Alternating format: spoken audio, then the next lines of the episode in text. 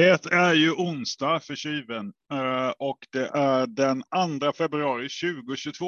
Och, här, här är vi. Eh, jag heter Johan, jobbar på IT-avdelningen. Eh, och jag heter Patrik Jansson och jobbar också på IT-avdelningen på KTH.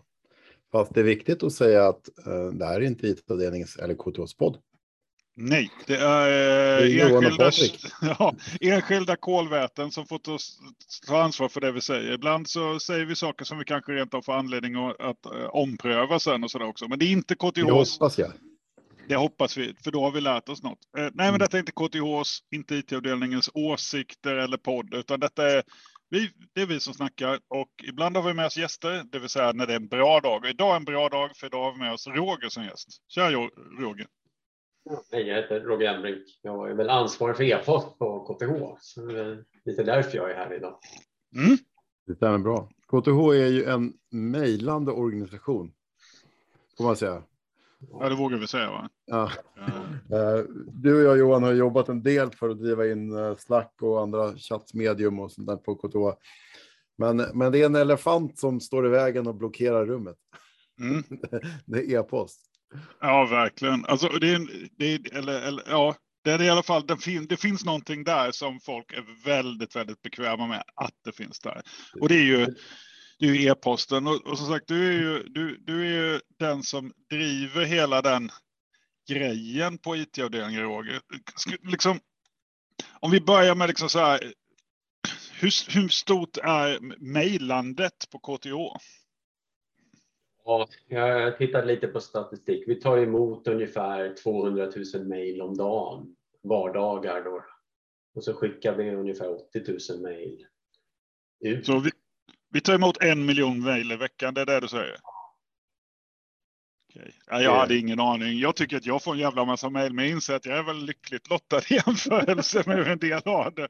Alltså, Okej, okay. så en miljon mejl och så skickar vi 400 000 mejl ut.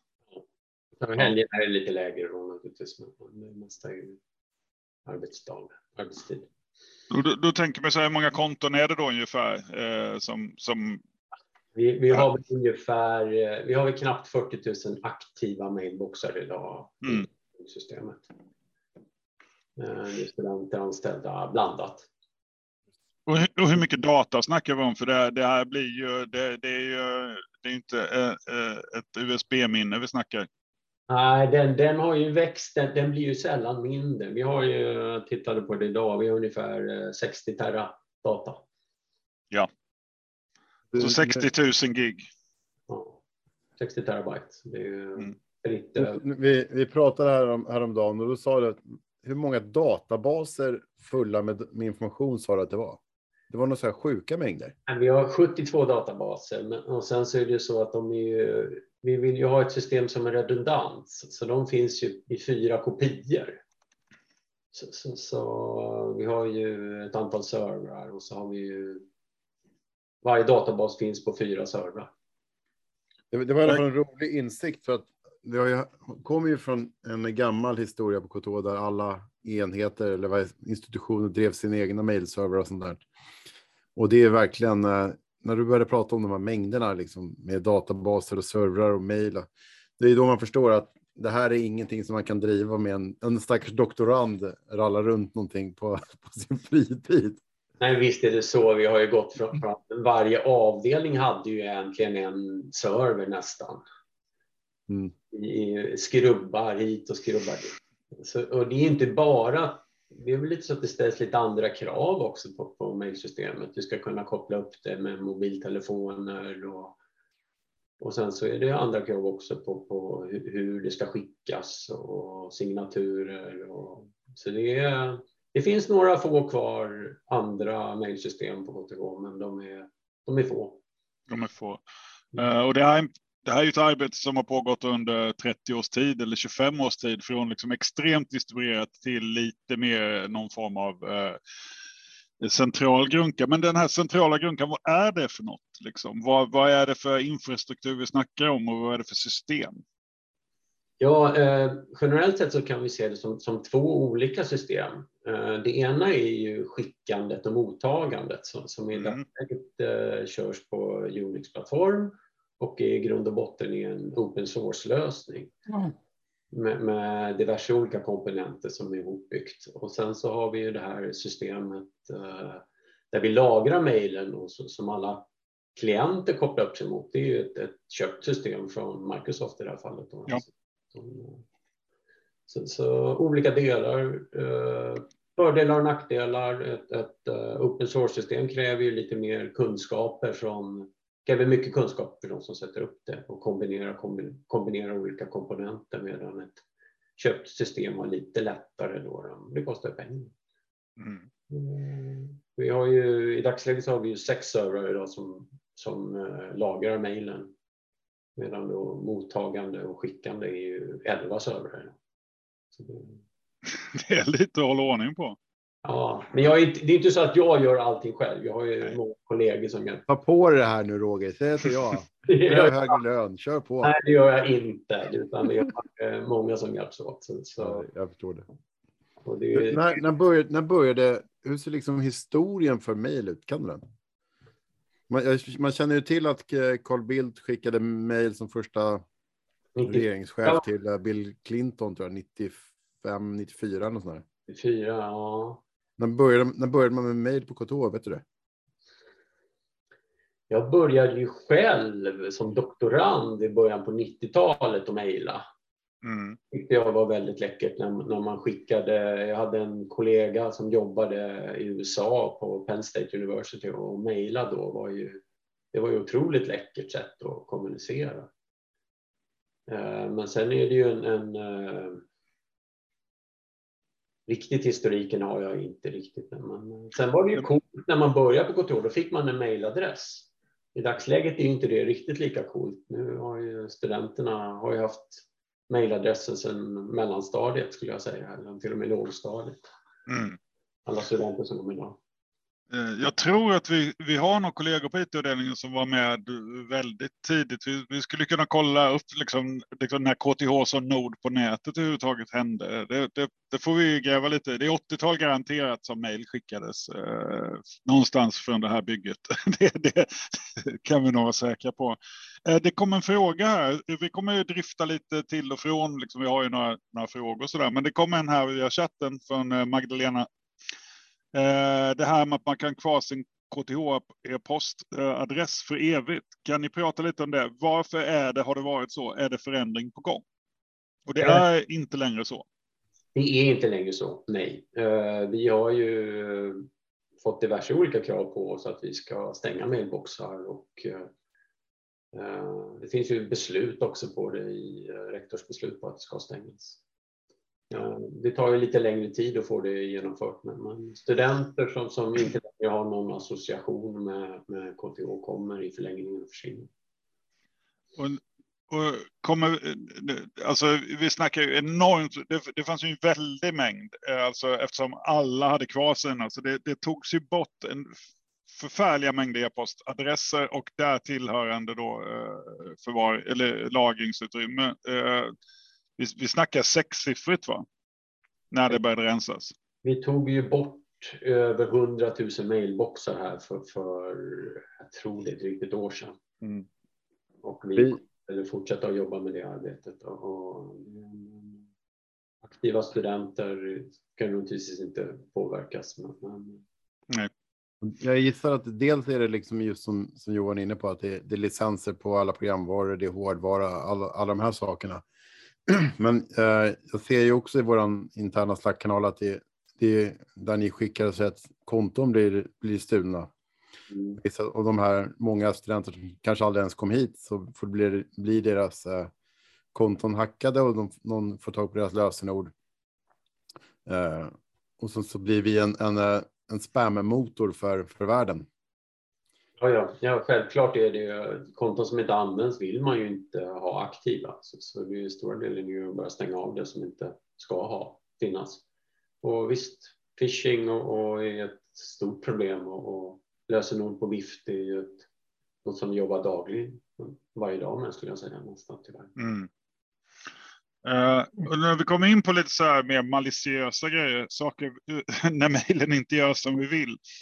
Eh, alla har väl fått någon, något mejl som inte, eh, som inte känns seriöst, alltså spam. Eh, det, det, ramlar ju in en del. Hur mycket spam kommer det och hur jobbar ni med det? För att vi som, när man drabbas känns ju inte så, det känns inte så hårt längre, man ser vad det är och så där. Ofta ligger det redan i junk-foldern. Men, men hur mycket spam ramlar in och vad gör man för att vi ska slippa det här eländet? Det är inte riktigt. Vi, jag säger att vi näkar ju över 100 000 försök till att skicka mejl till oss på KTH varje dag. 100 000 om dagen?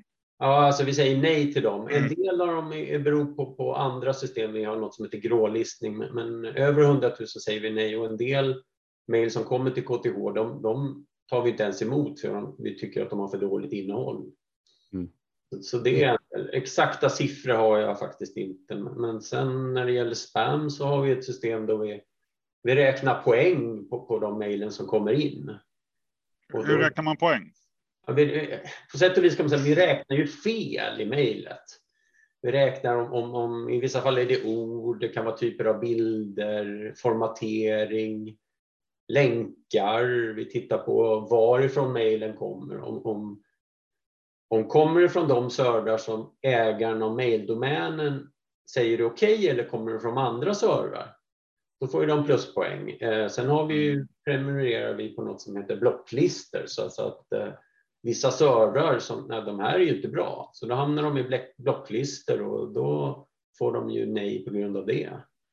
Fråga där, har vi någonsin varit i en blocklista på grund av någon incident? Ja, vi har varit i blocklista. Ja. Nej, men det, det, det, liksom, det, det är därför också, om vi skickar massa skräp från ett kapat konto så kan det ju paja för hela myndigheten, för då blir vi lite svartlistade under en period. Ja, stämmer. Och det, händer, det har ju hänt och vi hoppas ju det är en av, av mitt uppdrag, det är ju huvuduppdrag, det är att se till att vi kan ta emot mejl och att all mejl vi skickar anses vara säker och bra. Och, och det är ju ett kontinuerligt arbete. Och vad är det idag som gör att, eh, alltså hur jobbar du för att se till att vi, vi alltså att våra kont, de mejl som skickas ut härifrån bedöms som fair av andra? Nu kan du inte berätta exakt, det fattar jag ju med, för då det, det vore väl dåligt. Men... Men vi håller ju på med, med vi har ju precis faktiskt idag bytt hela mottagande delen i mejlsystemet. Och, och, vi kommer jobba med att, att, säkerställa att de som skickar mejlen är de kontona som, som, eh, alltså som är kopplade till de kontona. Sen håller vi också på med nya system för att signera all mejl och även regeringskansliet hamnar ju på, fick ju lite skit förra, för några veckor sedan om att de inte använder sig av Sender Policy Framework och, och eh, signering av e-post. Så, så, det är lite det vi jobbar med och sen så börjar vi ställa krav på att. När du menar, menar signering, då menar du att det finns någon slags validering hos mottagande part som kan säga att det här brevet kom faktiskt från KTH? Egentligen så är det så att vi kommer ju signera alla utgående mejl med en nyckel som ligger i DNS.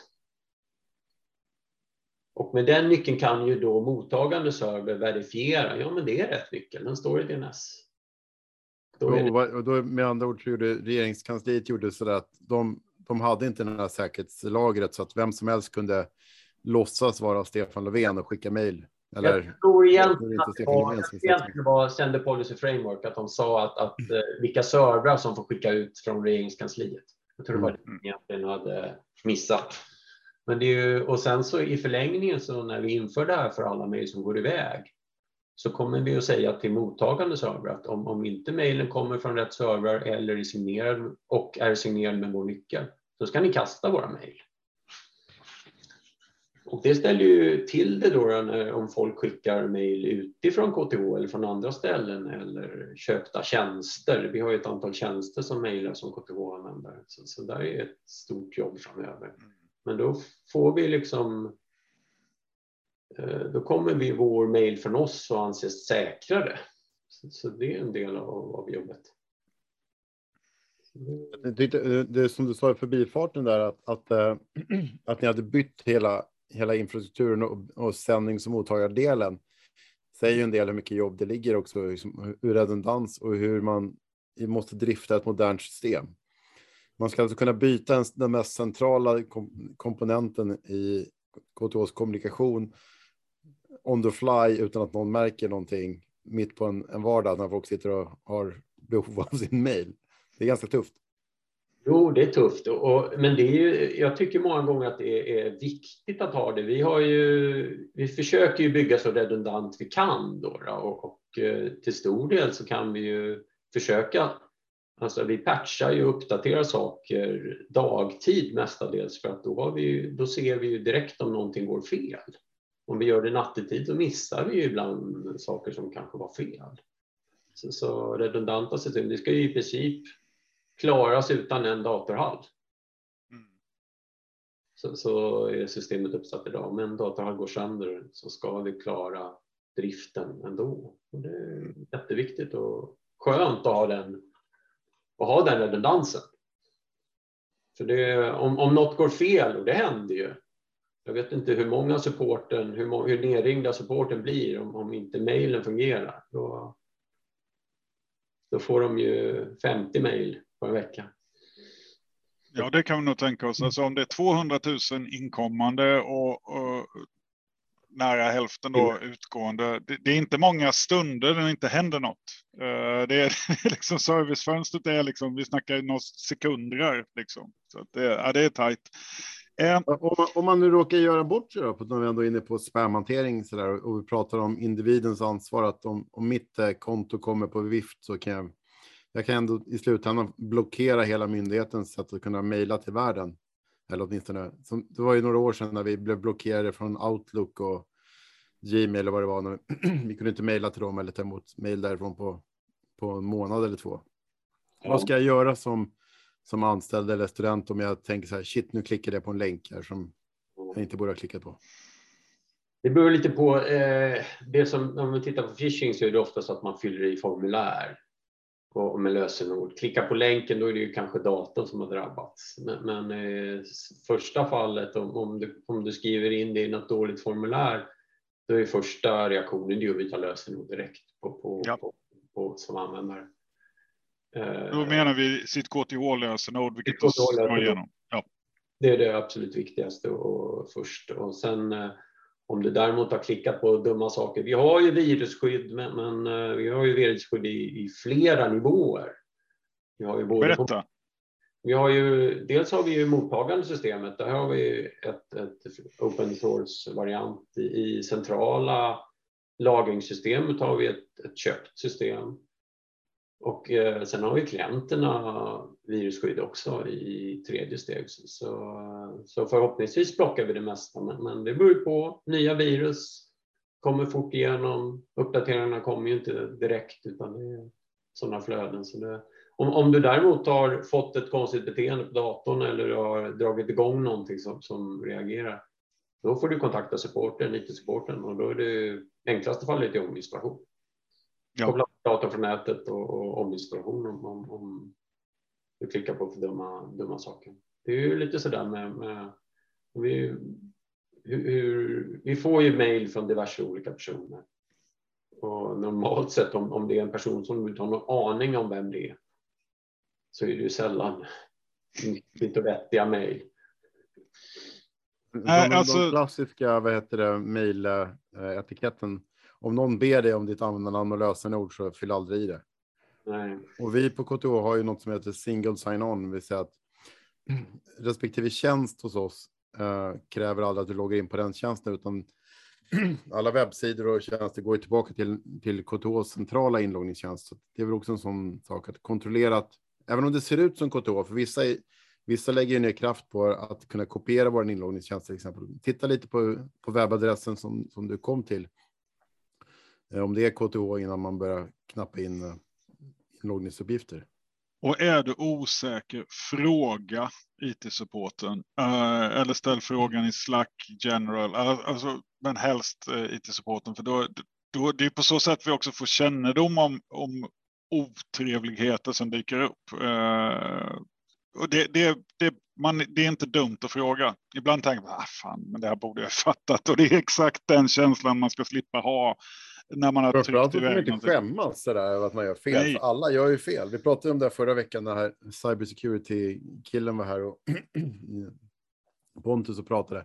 Vissa av de här är ju extremt eh, KTH och vissa har ju lagt mycket, mycket tid för att liksom, framförallt om du sitter på en viktig person, då kan du till och med vara så att någon, någon eh, kinesisk, amerikansk liksom statsmakt har liksom gjort någonting som du verkligen ska tro på. Eh, så alla har ju, mig included, har ju klickat på länkar som jag tänkt så här, fan. Ja. I've been there också. Uh, jag är en sån där som inte svarar längre om det är ett, ett, telefonnummer jag inte känner igen. Jag googlar ju telefonnumret sen och avgör om jag ska ringa upp. Eh, så långt går inte alla, eh, men man har blivit, alltså det, det, det, är mycket, mycket skräp som haglar in och som sagt hundratusen mejl då som, som ni av någon anledning inte tar emot. Och då är det samtidigt så här, som myndighet ska vi ta emot alla vettiga frågor från allmänheten. Så det är ju alltså, det är ju den där balansgången. Det är ju så att vissa, vissa adresser har ju, går ju förbi eh, spamkontrollen tyvärr. Alltså mm. registrator och vissa typer av adresser har ju liksom vitlistade tar emot allt. Men det, ja. det finns ju fördelar. Om du spammar ute på stan nu så hörde du inte precis det där. Nej, absolut inte. Registratoravdelningen sitter så här nu. Ah! Men det är väl lite sådana här saker som också hör till. Det är ju det här med att vi KTH kommer ju inte begära att du ska verifiera att du ska få ett, att du ska skriva, att du vill ha mer mejlkvota. Då kommer vi inte skicka ut ett mejl till dig och säga att, att du ska verifiera att du har ditt konto eller utan mm att du vill ha mer mejlkvota, utan du måste kontakta supporten. Det finns ingen... Det, det, det du kan få är, du kan få mejl om att mejlboxen är full. Det går ut automatiskt, ja. Men det kommer inte kräva att du ska logga in på någon sida för att säga att du vill ha mer kvota eller att verifiera din mejlbox. Apropå när vi är inne på kvota då, vad är, vad är det normala mängden? Hur mycket lagringsutrymme har en användare som standard? Och standard är ju 2 gigabyte som student. Men det går att få mer om man behöver som personal?